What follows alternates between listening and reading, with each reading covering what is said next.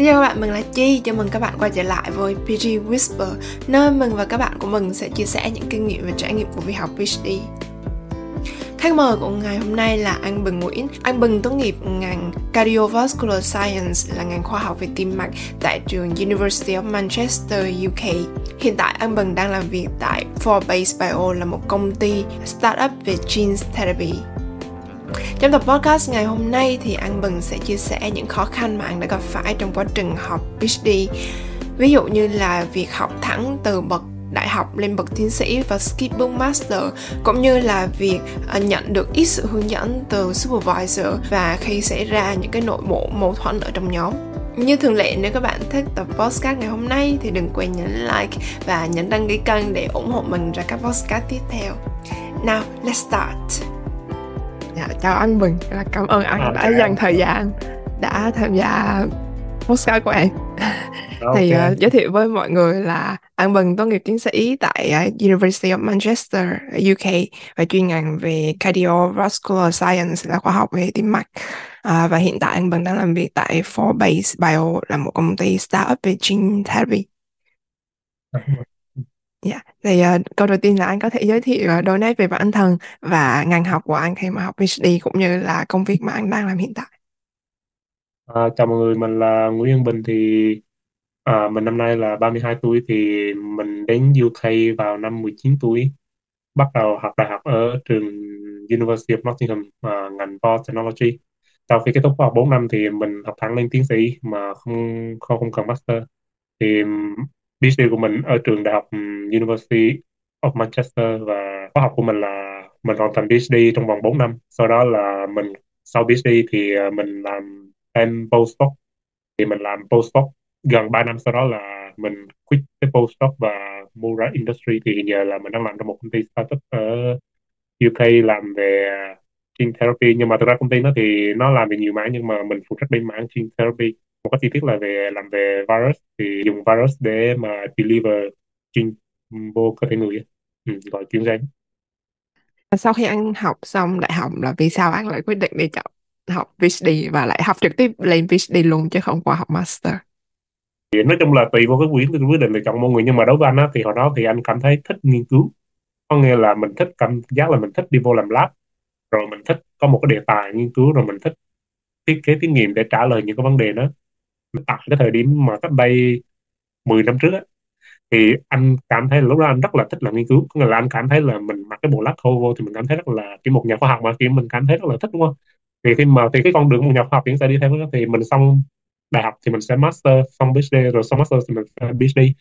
Anh không biết những nước khác như răng, nhưng mà ấy là bên anh đi thì, thì hắn có một cái option là mình được quyền skip master nếu như mà điểm tốt nghiệp của mình đó là được first class hoặc là distinction. Thì mình có quyền skip master để mà học thẳng PhD. Nếu mà mình kiếm được giáo sư nhận mình, thì lúc đó anh rất là may là anh kiếm được giáo sư nhận anh để làm PhD.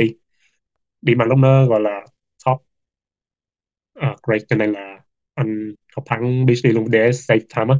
Bởi vì thật ra một phần liên quan tới cái việc uh, đi và ở lại U K nữa, cho nên là mình tiết kiệm thời gian nhiều trong môn thì tốt chừng đó cho mình thôi. Như anh cũng nói là khi mà anh skip master thì đi thẳng từ undergrad lên PhD, thì anh cũng thấy có những khó khăn. Thì anh có thể kể vào một vài cái khó khăn khi anh gặp phải khi mà bắt đầu học PhD. Thật ra nói chung là cái này là mỗi người mỗi kinh nghiệm khác nhau thôi, nhưng mà đối với bản thân anh á, cái mà khó khăn lớn nhất mà khi mà anh nhảy từ undergrad vô PhD á là cái kinh nghiệm. Mình thật sự là mình thiếu kinh nghiệm. Khi mà kết thúc xong đại học á thì mình nghĩ là, bởi vì lúc đó nó, nó thật ra là điểm qua lúc đó là thủ khoa của đầu ra, cho nên là nó anh rất rất rất là tự tin vô khả năng của mình. Khi đi vô PhD rồi đó, thì mình mới thấy là cái cái học kiến thức nó không có quan trọng nữa, bằng nó không quan trọng bằng cái kinh nghiệm. Bởi vì khi mà làm lab đó, thì anh biết là đâu phải lúc một kết quả cũng ra như ý đâu, nó sẽ có mười làm mười cái thí nghiệm là hết chín cái thí nghiệm mà kết quả không ra như ý, là mình phải troubleshoot rồi, và mình phải đi giải quyết cái vấn đề là coi thử là lý do vì sao, rồi coi thử là vì sao nó không ra đúng như cái mình mong muốn, hoặc là mình có làm sai cái gì cái này không, hoặc là cái hóa chất chúng ta bị lậu rồi không, vô vàng lý do mà vô vàng rắc rối mình gặp phải mà lúc đó mình không có một kinh nghiệm hết. Nhưng mà một cái mà khó khăn nữa đó là cô của anh đó, là ngoài anh là PhD thì còn có một bạn nữa, thì bạn đó là học master rồi và đã từng đi làm một hai năm rồi, cho nên là kinh nghiệm rất rất, rất là nhiều. Cho nên là khi mình vô á, thì mình cảm thấy là mình bị choáng bởi cái sự giỏi của họ á. Thì mình thấy là đang đụng vào họ đụng cái gì họ không biết hết, mà mình không biết một cái gì hết. Cho nên là mình cảm thấy bị choáng, mình cảm thấy bị thiếu, cảm như cảm giác như mình bị thiếu sót quá nhiều kìa, mà mình cần phải uh, cố gắng là mình theo kịp họ. Cứ mỗi ngày lên lab là cứ phải làm thí nghiệm thí nghiệm mà nhiều khi sai mình cũng không biết là làm răng đêm, mà mình cứ phải chạy đi hỏi người này người kia, rồi rồi mình cảm thấy là mình không có được independent ấy. Thì mình cảm thấy là bị ngợp á, thì hắn là một cái nhược điểm là cho nó, có nghĩa là vấn đề là kinh nghiệm thôi.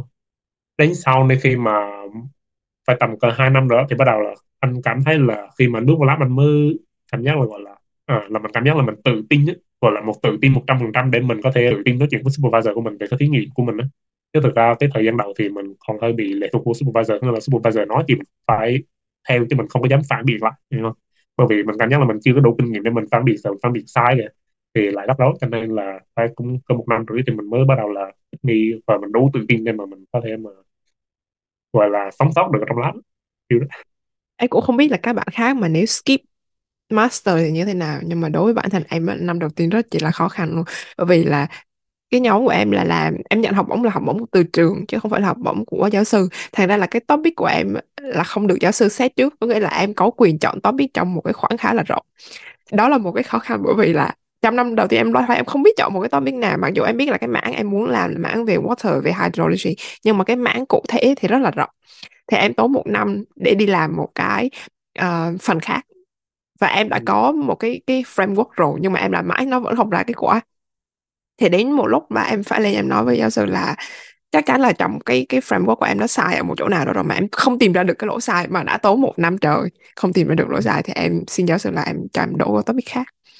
Thì bác uh, supervisor cũng khá là support, lúc đó là bác đã rà lại nhưng mà cũng không tìm được lỗ sai luôn, có nghĩa là hai thầy trò ngồi nhau cùng nhau làm coi tất cả các equation nhưng không tìm được lỗi sai. Mà đến một lúc là hết năm một mà không có kết quả thì thì phải bảo vệ trước hội đồng, là bên em gọi là confirmation đó. Nếu mà mình không có kết quả gì và mình không xác định được rõ topic trong năm đầu tiên thì mình sẽ bị fail, nên là em phải ngay lập tức một tháng trước khi mà confirmation em phải đổ một cái topic khác và làm để có một cái kết quả gì đó để, để báo cáo. Thì em thấy là cái việc mà không có học master nó nó cũng là một cái một cái có cái thuận lợi, mình có thể tiết kiệm được thời gian, nhưng mà ngược lại là mình sẽ không có kinh nghiệm bằng các bạn khác. Và một cái thứ hai nữa là em là đứa duy nhất trong group mà em không học master. À đúng rồi. Đến khi em vào là thậm chí các bạn là học hai cái master luôn, có nghĩa hai cái master hai ngành khác nhau, thì người ta vào người ta làm rất là nhanh. Và ừ. cái kỹ năng bên bên nhóm em là các bạn có kỹ năng coding rất là nhiều nữa, mà trong khi em học hồi undergrad thì em không có làm coding nhiều. Thì các bạn là em nhìn cái script của các bạn làm trong năm đầu tiên là em đã kiểu chóng rồi, em không biết là mình có theo kịp hay không. Mà dù là điểm số hồi học mà undergrad thì cũng cũng ổn, nên là sau này nếu có bất kỳ một bạn nào hỏi em là có nên đi học master trước hay không, em đều nói là nên đi học master trước rồi hẳn học PhD. yeah. Nếu có cơ hội thì nên học master, và nếu cái master thực ra là học nên học khóa là research master, có nghĩa là giỏi hay không giỏi là hẳn thuộc về gọi là lúc thuộc về cái cái bản năng của mình, cái cái cái, cái gọi là trời phú nữa, thì cái đó mình không không bàn tới.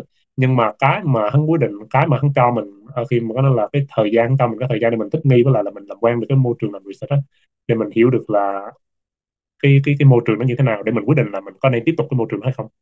Một cái nữa đó là cái việc mà những cái thành viên khác đó, đối xử một đứa master sẽ khác đối xử với một đứa PhD, dù gì họ vẫn kỳ vọng với một đứa PhD là cao hơn một đứa master nhiều.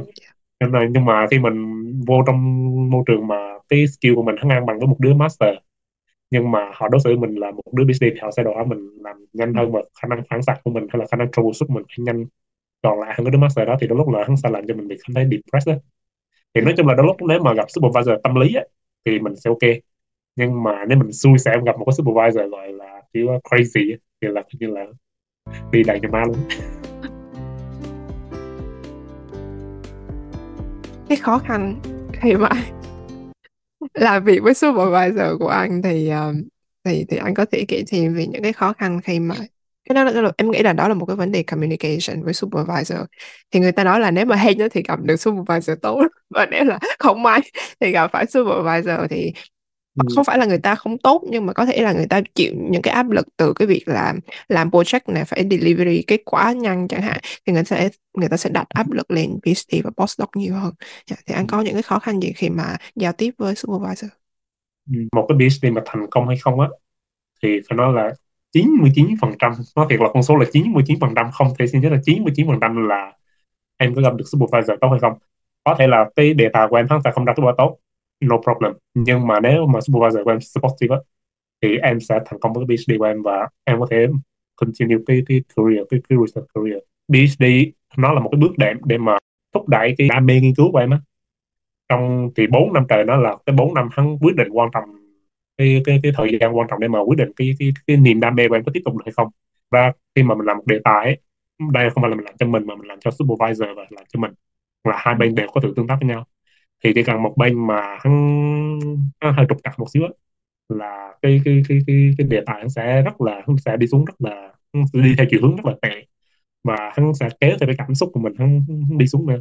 Và thực tế cho nên là cứ theo thời gian mình sẽ cảm thấy là rất là cái cái cái cái cái, cái passion của mình, cái cái niềm đam mê của mình sẽ dần dần sẽ mất mất mất mất đi dần. Mà nói thiệt là cái nữa mà là cái bản thân anh đã trải qua rất là, anh phải gọi là thấm cái chuyện đó luôn á, anh gọi là thấm chuyện đó. Thì dựa theo kinh nghiệm của anh á, thì bởi vì supervisor của anh là Chinese, cho nên là ừ. môi trường châu Á thì biết là nó hắn sẽ rất rất rất là khác biệt với lại là supervisor Tây. Với supervisor châu Á rất là rất là khắc nghiệt, anh phải dùng từ là gọi là khắc nghiệt, mười người là hết chín người khắc nghiệt rồi, anh có nói là nó thật luôn. Bởi vì tính cạnh tranh của người châu Á dù chi hắn vẫn rất là cao. Khi mà anh làm việc với lại là supervisor của anh á, thì một cái ưu điểm á là bởi vì đều là châu Á cho hết, cho nên là cái sự giao tiếp thì không có vấn đề chi quan ngại lắm, bởi vì mình đã hiểu cái phong cách của người châu Á rồi, thì mình không, anh cũng không gặp quan ngại cái vấn đề về uh, giao tiếp với cô anh hết. Nhưng mà cái mình cảm thấy rất là stress có nghĩa là sự thiếu thông cảm, em không không có đánh đồng cho tất cả mọi supervisor châu Á là như thế. Nhưng mà anh cảm thấy là anh nói chuyện với rất là nhiều người rồi, thì anh cảm thấy là mười người thì chắc cũng hết chín người phàn nàn về cái chuyện là có là họ không có sự đồng cảm á. Tất cả những gì mà một supervisor Chinese supervisor có là cô anh quan tâm lúc đó chỉ là cái kết quả thôi, đó là ừ. mày có đem lại được cái kết quả mà tao muốn hay không thôi. Đó là cái thứ nhất. Thì cái vấn đề của anh đó là khi mà anh đưa kết quả ra thì cô anh nói là cô cái cô anh lúc đó là không thích cái kết quả đó, bởi vì không giống như cô, bởi vì cô kêu là dựa vô kết quả những nghiên cứu trước rồi cô dự đoán là kết quả phải là như đây mới đúng, như kia mới đúng, chứ còn như đây là không hợp lý, không thể giải thích được. Còn mình là scientist thì đương nhiên là sẽ có đôi lúc mình phải gặp những kết quả rất là weird, thì mình phải tiếp tục đặt ra câu hỏi để làm sao mà giải quyết những cái vấn đề đó, chứ không phải là hết sinh viên theo kết quả ra kết quả theo như mình mong muốn đó, ừ. à, gọi như đó mình là chính xác đó. Thì cô anh á là một dạng supervisor đó, có nghĩa là khi đưa kết quả ra thì không chấp nhận bởi vì kết quả không như mình mong muốn. Nhưng mà anh á thì anh lại không chịu làm theo cái hướng của cô, có nghĩa là anh làm cái gì đó cũng không có ra được. Nhưng mà thực ra cái lúc đó anh rất là may mắn, bởi vì là sao, anh làm chung với một, một supervisor khác, có nghĩa là làm chung với một circuit supervisor, thì tất cả mọi cái kết quả là có một bên thứ ba involved, cho nên là mọi cái thí nghiệm của mình là đều có sự kiểm soát hết, chứ không phải là mình tự ý muốn làm gì hết. Cho nên là khi mà và khi mà anh ngồi trong meeting với supervisor, đó là private meeting với supervisor chính đó, thì anh nói là cái này đâu phải mình ta làm đó, cái này là có cần supervisor làm nữa. Thì sau đó là bà cô supervisor của anh, bà mới gọi cái cô kia lại, kêu cô kia là kiểm tra lại toàn bộ data. Thì khi cái cô kia xác nhận một lần nữa là cái data như đó là chính xác rồi, không thể đặt tiền nữa, thì cũng ok. Nhưng mà anh lại rơi một cái thế nữa, đó là bởi vì trong cái thời điểm đó là lab của anh hiện lúc đó là có tới bốn cái project, thì trong đó là có hai cái project đang đi rất là theo chiều hướng rất rất rất là tốt và có khả năng là được publish ở trên cái high impact factor journal. Yeah. Thì lúc đó là main supervisor của anh lại dồn toàn bộ sức lực và tinh thần vô trong hai cái project kia, và có giống như là khi mà mình đã không mang lại được kết quả như cô mong muốn á, thì bắt đầu là cô ignore mình luôn. Wow. Có nghĩa là cô giao bàn giao anh hoàn toàn cho supervisor, cứ gọi là lúc đó là muốn làm gì làm đó. Để cô dọn tập trung vào hai cái hai, hai cái project kia, kiểu giống như là năm hai năm ba là giống như là anh tự bơi tự bơi trong cái video của anh, lúc nào nó muốn làm gì làm á. Thì lúc đó là bắt đầu là cái thời điểm đó là thời điểm mình cảm thấy là bắt đầu là mình mất mất cái passion trong nghiên cứu rồi, là mình cảm thấy là không có ai thúc tạo cho mình một cái động lực hoặc là một cái, cái sự kích thích cái trí tò mò của mình trong nghiên cứu nữa. Mình cảm thấy uh, cảm thấy gọi là vô nghĩa khi tới lab đó. Anh cảm giác không? Khi mình mỗi ngày mình tới lab thì mình cảm thấy là everyone busy, có nghĩa là những cái những cái bạn PhD khác thì rất là rất là bận rộn với những cái đề tài của của mấy bạn đó. Trong đó cái đề tài của anh là à, mới á, thì anh là người bắt đầu cái đề tài đó. Đi tới vô lab mỗi ngày mình cảm thấy là ừ, mọi người đều bận rộn hết mà có mỗi mình rảnh thôi. Người mình đâu có thí nghiệm như nhiều để làm đâu, bởi vì toàn bộ funding là toàn bộ để dồn cho những cái project kia, cho nên là funding của mình đâu có nhiều đó. Thì mình chỉ được quyền làm những cái thí nghiệm mà trong cái phạm vi mà funding cho phép thôi. Thì cho nên lúc đó mình rất là rảnh, mình chỉ làm những cái thí nghiệm cơ bản, căn bản để mà đủ để mà kết thúc cái PhD của mình thôi. Thì lúc đó mình cảm thấy thiệt là kiểu như là vô nghĩa kìa, bởi vì mình học PhD đâu đơn giản chỉ là để lấy cái bằng không thôi đó, bởi vì hắn còn là cả một cái sự nghiệp, một cái con đường phía sau nữa mà. Thì mà không muốn đi tiếp con đường này thì mình phải có báo publication, hoặc là mình phải đi conference, hoặc là mình phải có một cái kết quả gì đó hắn tốt, đúng không? Nhưng mà thực ra trong cái khoảng thời gian đó thì mình lại bị kiểu như supervisor bỏ rơi như đó, thì mình cảm thấy cũng như là bất lực mà mình cũng không biết nói với ai, cho nên là dần dần là cái cái cái passion của mình nó nó mất dần mất dần mất dần và tới lúc mà xong PhD là cảm thấy là trống rỗng luôn. Nói chung là mình cầm cái tấm bằng PhD lên thì mình cũng cảm thấy vui, thì nó thì đương nhiên là cũng nỗ lực thời gian của mình đó, nhưng mà nhưng mà mình cảm thấy là đôi lúc là đôi lúc là hối hận khi mà hối lúc nó làm gì thấy hối hận là chọc sai supervisor thôi đó, đó là một cái. Nhưng mà tới khi rồi mà ra industry nên là đôi lúc là anh cảm thấy hoàn vì anh theo học PhD luôn cái đó là nó thật. Bởi vì khi mà em ra industry đó thì em sẽ thấy là một cái môi trường rất rất rất là khác khác xa hoàn toàn cái uh, môi trường academic. Thì sau đó là vì một số lý do cá nhân cho nên là sau khi kết thúc PhD thì anh vẫn làm tiếp với supervisor đó. Supervisor của anh anh tiếp tục nhận lời cô, nghĩa là cô sau khi mặc dù là cô không thực sự là quan tâm tới đề tài của mình, nhưng mà cô vẫn willing là giữ anh lại làm thêm postdoc ba năm nữa. Vì thực ra là có một cái điểm của người châu Á là họ rất thích những cái đứa mà ngay lại họ.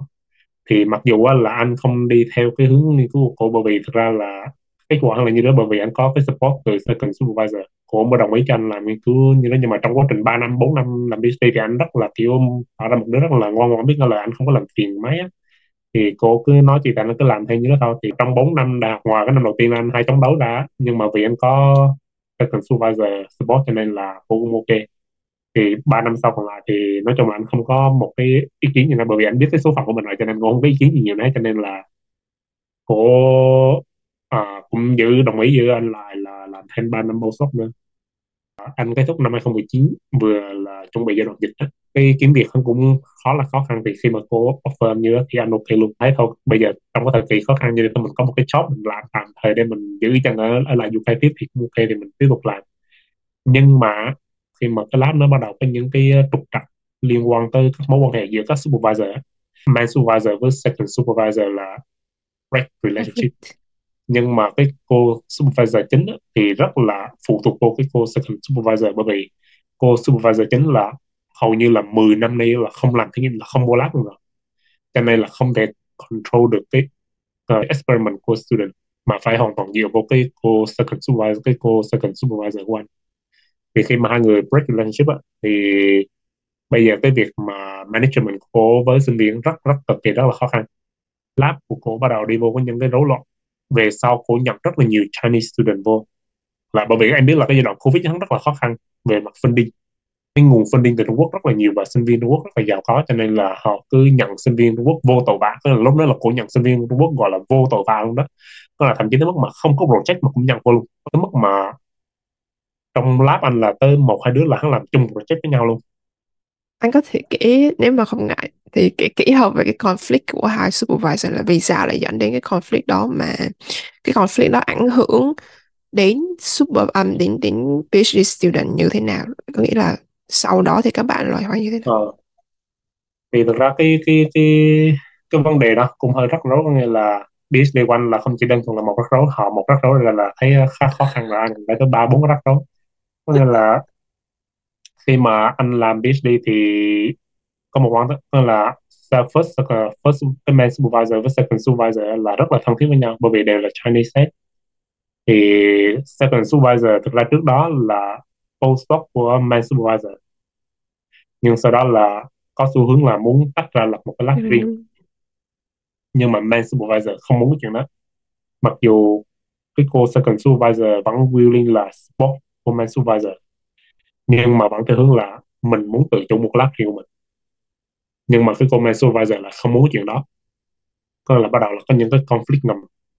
Rồi sau đó là một năm trôi qua, cứ mỗi năm thì hắn là càng có nhiều cái vấn đề xảy ra, thì dẫn tới là tới một cái thời điểm thì hắn bị đổ vỡ, còn là toàn bộ bị sụp đổ hết. Lúc cái thời điểm mà hai người còn thân thiết với nhau á, thì cả hai đều supervise chung rất là nhiều student. Thì khi mà bắt đầu mà hai bên đổ vỡ với nhau, lát bắt đầu có sự phân chia, phải có phân chia giống như là equipment này là cô tá, equipment này là cô mi, rồi trong đó funding cũng có sự phân chia. Rồi mình đi tới lab mình chỉ muốn à, làm thí nghiệm, rồi mình chỉ muốn nói chuyện vui vẻ với đồng nghiệp thôi. Nhưng mà tự nhiên cái bây giờ đi tới lab mỗi ngày cho mình phải nghe drama, nên là cô supervisor này kiếm mình à, tôi bắt đầu là đi nói xấu cô supervisor kia. Ai chịu ừ. Thông tin ngay mỗi người mẫu khác, mình cũng biết được ai đúng ai sai ra mắt. Thì anh thấy là anh thứ nhất là bị distract bản thân mình đó, là cái project của mình đã không có được ai quan tâm giúp đỡ mình, còn không thèm ca tháng phàn nàn nữa. Đằng này họ là supervisor của mình, họ đã không quan tâm mình tốt, mình không phàn nàn thôi, họ lần này là đi kiếm mình để đi tâm sự giải bày à. Nhưng mà mình gặp toàn ba cái chuyện vớ vớ vẩn vẩn này, trong cái đó là cái project của mình ra không ai thèm hỏi thăm tới một câu hết, mà tiện tới đi kiếm mình nói những cái chuyện gì đâu trên trời dưới đất không có thể. Nên thấy là đó là một cái mình cảm thấy là à, bị ảnh hưởng, là distract cái cái, cái cái cái cái việc nghiên cứu của mình đó. Cô không chỉ kiếm một mình, cô kiếm những cái student khác cô để nói, thì thành ra là kiểu như là nhưng như là hắn sẽ tạo ra cái khoảng cách giữa các cái thành viên trong lab á, thì anh thấy cái nó cũng không hay lắm. Mặc dù là đúng là có sự khác biệt là đây là supervisor của tụi nó là cô và supervisor của anh là cái cô kia, nhưng mà thật ra với mình vẫn làm chung trong một lab. Thì xưa giờ là lab meeting vẫn là lab meeting chung, rồi đi ăn cũng đi ăn chung đó, thì mình vẫn có một cái sự kết nối giữa mọi người. Nhưng mà thì những khi mà cái sự việc nó nổ ra, thì kiểu khi mình giao tiếp với những cái học sinh của cô supervisor, mình cũng cảm thấy ái ngại á. Bởi vì nhiều khi bắt đầu họ bắt đầu là search những cái private information rồi, bắt đầu là sẽ có ừ. những cái đề tài đi, hoặc là những cái thông tin đi mình được tiết lộ, những cái thông tin đi mình không được tiết lộ như đang đó. Thì bắt đầu là mình phải dài chừng hơn khi mình nói chuyện này nó. Thì anh thấy là nếu mà trong cái quá trình học PhD mình gặp những cái vấn đề như vậy, thứ nhất là vấn đề giữa mình và supervisor, hoặc là giữa các supervisor trong nhóm với nhau, thì anh nghĩ là mình có thể tìm một cách giải quyết nào đó khác. Ví dụ như là mình có thể tâm sự với ai này, hoặc là mình có thể trao đổi với một người nào đó. Ví dụ như bên em thì có một người gọi là advisor trong khoa, có nghĩa là không làm cùng nhóm và không làm cùng topic luôn. ừ. Cái người advisor nó à, gi- là... giống như là một supervisor khác ở trong khoa, là chỉ để giải quyết những cái về những vấn đề liên quan đến mối quan hệ của mình và supervisor mà mình không giải quyết được. Thì anh ừ. anh có nghĩ và anh có tìm cái người advisor đó không? Đối với anh đó thì anh không tìm advisor. Thật ra về tâm lý anh cũng rất là tốt, cho nên là nhưng ví dụ nói về vấn đề là giữa anh với main supervisor đi, có nghĩa là khi anh thấy cái trường hợp của anh á, đã biết là mình đang ở trong tình huống đó rồi, cho nên là mọi người cũng kêu cũng ai già khi mà nói chuyện với cô á. Có nghĩa là mặc dù sau lưng á mọi người có thể nói là à, cô đó như thế như kia không tốt lắm, nhưng mà trước mặt á luôn tỏ ra là vui vẻ, friendly, thân thiện với với cô. Cho nên là anh cảm giác là giờ mình có kiếm một người thứ ba thì không giải quyết được hết. Một cái nữa là thứ hai là cô không có gây khó khăn gì cho anh hết. Cái vấn đề của cô là chỉ cô không quan tâm tới project của mình một cách đầy đủ thôi, chứ còn thật ra cô không có gây khó khăn chứ. Cô vẫn giao thí nghiệm, vẫn đưa task một cách đầy đủ để mình có thể đảm bảo cho mình tốt nghiệp được PhD. Nhưng mà chẳng qua là bản thân mình cảm thấy là không đủ à, chứ thật ra là không phải là cô gây khó khăn hay gây áp lực gì cho mình trong cái việc mình làm PhD. Cho nên là nó chưa đủ tới mức để mình đi kiếm chuyện với cô, mình hiểu không? Là mời hát rờ hay là mời uh, những cái người trong khoa, hay là để bam bring it on the table để mà để mà gây khó khăn, gây chuyện với cô. Cho nên là chưa tới cái mức như đó, cho nên là anh cũng không có tìm kiếm một ai để mà để mà giải quyết cái vấn đề đó. Còn về vấn đề giữa các supervisor hắn họ có cái conflict với nhau á, nếu như thực sự mà cái conflict đó mà hắn ảnh hưởng tới cái việc nghiên cứu của mình á, thì mình nên kiếm main supervisor và nói chuyện trực tiếp. Đó là mình ừ. phải straightforward với họ, là lập một cái barrier với họ như đó, để họ biết là cái ranh giới nên nói những việc cần nói và những việc không liên quan thì tất nhiên không nên nói. Ừ. Nhưng mà nói về có đủ dũng cảm để làm hay không là một cái vấn đề khác. Ví dụ như mà bạn là một sinh viên châu Á và bạn học ở môi trường nước ngoài, mà thậm chí nếu bạn cho làm làm với supervisor của bạn là người châu Á này nữa, có thể là mình có đủ dũng cảm để mình có nói, nói chuyện trực tiếp với supervisor. ừ. nhưng mà thật ra của mình cũng gọi là độ khéo léo của mình không thôi. Nói chung là mình nói chuyện cũng nên nói khéo một xíu, nên là không phải là mình nói theo kiểu thẳng thừng là mình từ chối à, lắng nghe những cái câu chuyện của họ, nhưng mà mình chỉ nên nói khéo theo kiểu là à, ta có thể nghe, nhưng mà ví dụ như trong thời gian free time hay rằng đó này đó, còn những cái lúc nghiên cứu thì ta chỉ muốn discuss, hoặc là trong lúc meeting hoặc là này nọ thì ta chỉ muốn nói về cái về research thôi, chứ ta không muốn nói về những cái vấn đề khác. Thì khi mà anh đã đi làm ở industry thì anh thấy cái điều khác biệt nhất giữa môi trường industry và môi trường academic là gì? Và anh có thấy là mình cảm thấy, cảm thấy là mình blend well, có nghĩa là mình hòa nhập được với môi trường uh, industry ngay sau khi mà mình làm từ môi trường academic ra. Ừ. Thì thực ra thì uh, môi trường industry và môi trường academic hắn là sao? Khác nhau hoàn toàn. Hoàn toàn, toàn là khác biệt, khác biệt trăm phần trăm luôn.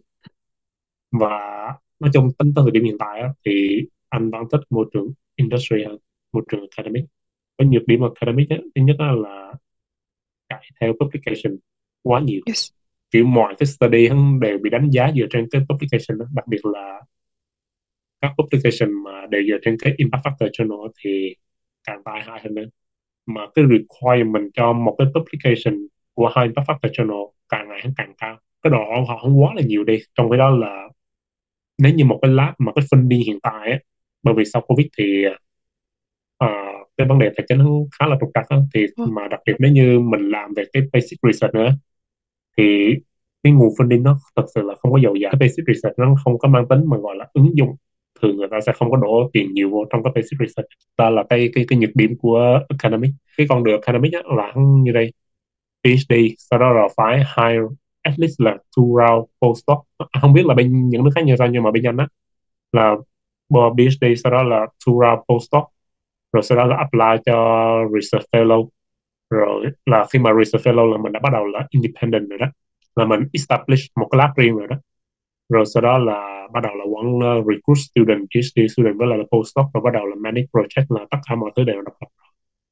Thì nếu như may mắn á, thì khi mà mình có research fellow rồi á, thì một số university nếu như mà hắn thiếu position á thì hắn sẽ cho mình một cái permanent position mm. in, in faculty.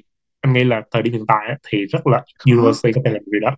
Cho nên là từ PhD cho tới postdoc cho tới là research fellow là mình phải tự đi kiếm tiền để trả tiền lương cho mình. À, mình phải tự tạo cái project, rồi mình mm. phải viết là research proposal, rồi mình phải đi submit cái research proposal, mình phải gửi cái research proposal nó cho những cái funding body. Thì nếu như mình may mắn mà cái funding body nó không qualify cái cái cái research của mình, không đó chịu drop tiền cho mình đó, thì lúc đó university mới mới ghi mới cho mình một cái place ở trong lab hoặc là trong cái faculty đó để mình làm. Nhưng mà nếu sau ví dụ như research fellow là năm năm đi, thì nếu như sau năm năm nữa em không có tiền nữa, em không thể xin được tiền nữa, thì lập tức là em sẽ bị kick out khỏi cái university đó. Nói chung là rất rất rất là gian nan, kiếm được cái funding cũng đâu phải là dễ đâu. Cái giai đoạn mà để có được publication cũng là một cái giai đoạn là cực cực kỳ gian nan. Nộp báo là nộp vô rồi phải đợi revision, rồi trả lời cái revision đó là một cái giai đoạn là gian nan nữa. Hắn đòi hỏi hắn đòi hỏi thêm thí nghiệm đi, thêm thí nghiệm kia, mà nếu như mà càng hai bắt factor journal là hắn sẽ càng đòi hỏi nhiều nữa, là mình phải làm thêm cái thí nghiệm đây, làm thêm thí nghiệm kia. Nhiều khi là có nhiều cái có nhiều cái paper là mất cả một năm để làm revision đó đó, yes. Và sau đó phải chờ thêm nửa năm nữa để mà nó review lại cái revision của mình nữa. Thì cái cái cái cái time nó take quá là nhiều đi, mà cái cái outcome thì không được bao nhiêu hết. Đặc biệt nếu mình là international nữa thì phải thì cố gắng. Với một cái nhược điểm academic nữa là phải làm hai job, tức là mình không chỉ mau làm nghiên cứu không mà mình phải teaching nữa. Đúng rồi, đó thì em biết là khối lượng công việc không khít như này, vừa phải tới những cái mùa mà thi cử rồi, ai chà, chấm essay với chấm bài rồi này nọ, chấm assignment cho student. Nhiều khi là có những supervisor là họ sẽ đưa cho PhD và họ chấm dùm luôn, chứ vì một mình họ làm không có kịp đó.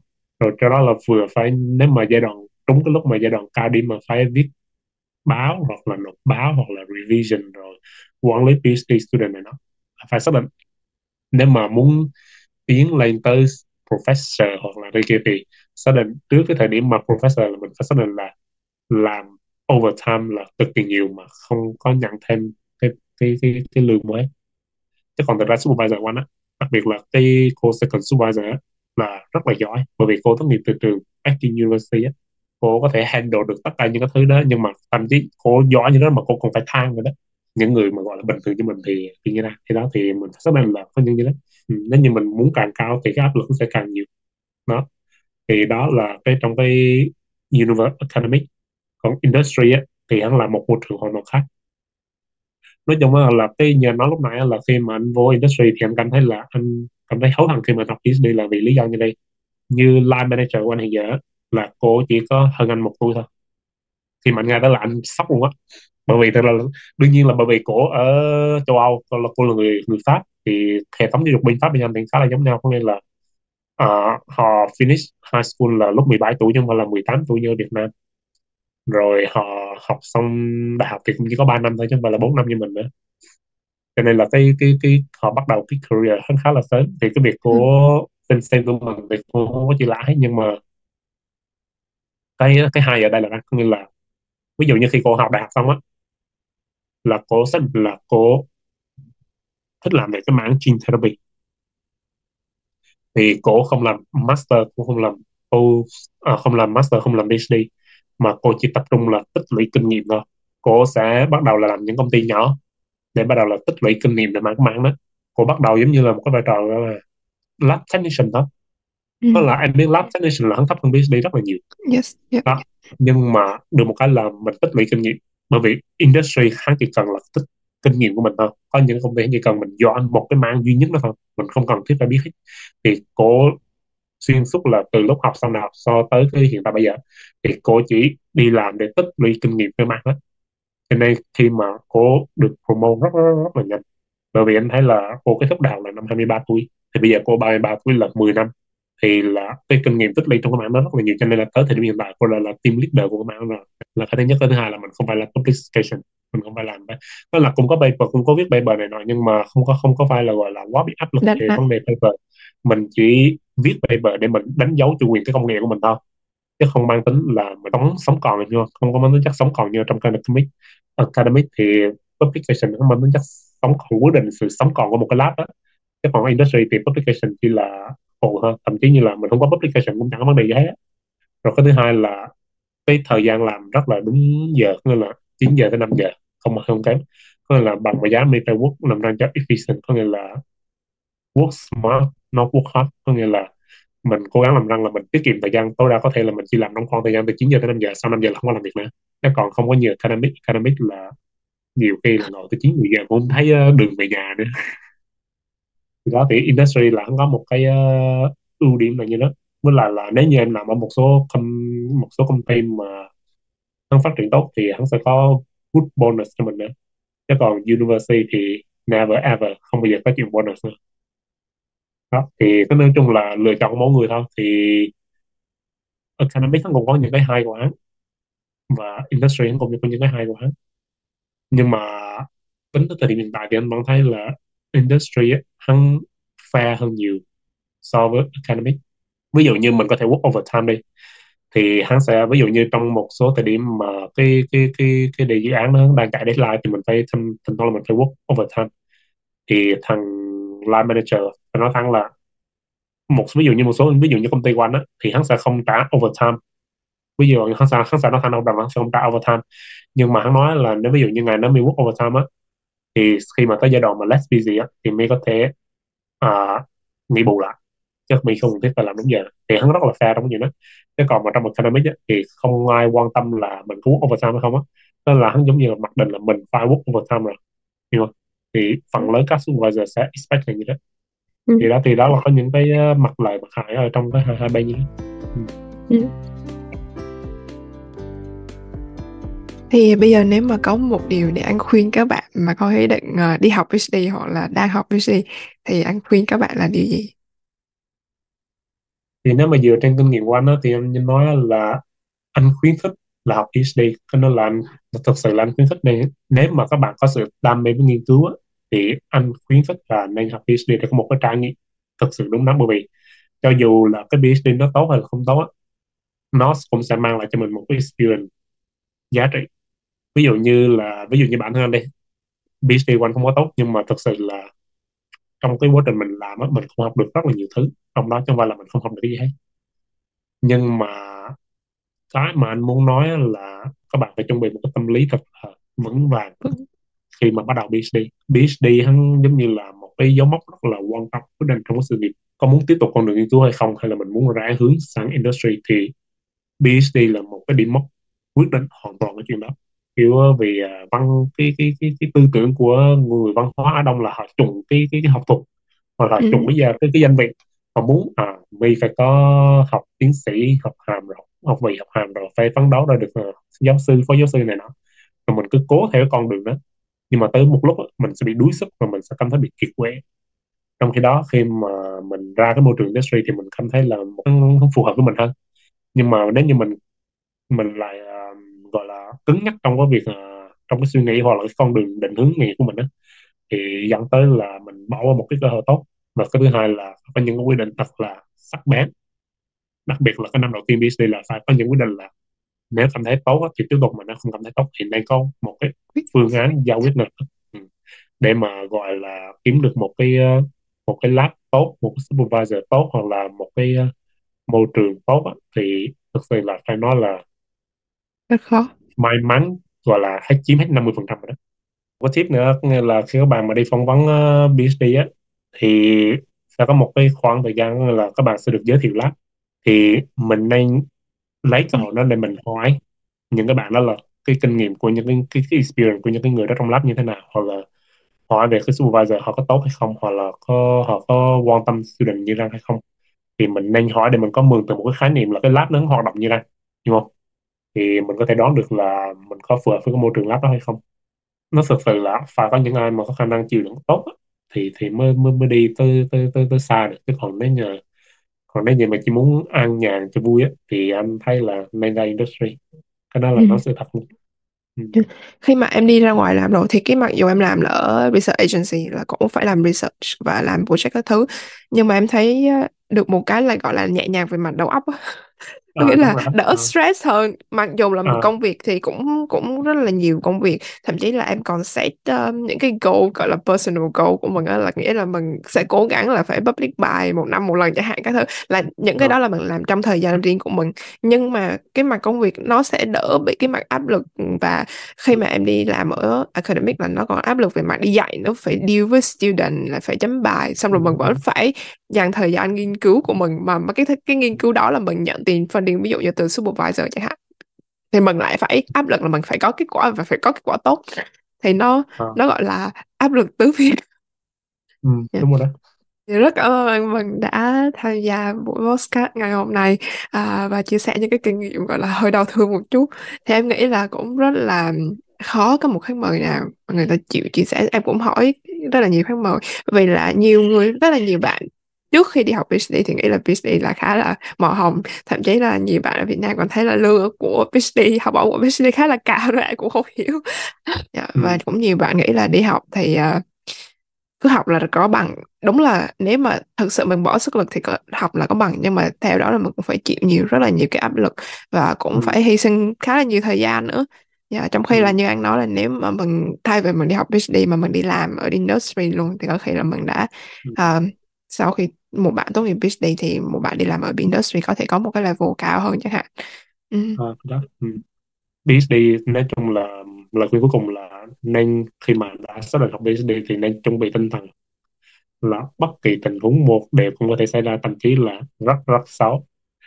Ý nghĩa là anh là từng nghe anh đặt trên trên trên mấy cái group như là PhD có nhiều cái tình huống rất là oái âm, không biết là phải giải quyết như thế nào. Mà đặc biệt là đi học PhD nước ngoài là mình phải xác định là phần lớn thời gian là mình sẽ một mình. ừ. Vì thực ra là nếu mà muốn có một group PhD thì mình phải hot working thôi, mà hot working thì đâu có thể đi chơi với bạn bè, đâu có thể dành thời gian đi chơi với bạn bè rồi này nọ nhiều đó, đúng không? Thì phải xác định là phần lớn thời gian là mình sẽ, ngoài là ở trên trường với đồng nghiệp này nọ, thì phần lớn thời gian là mình sẽ tự chơi với bản thân mình là chính.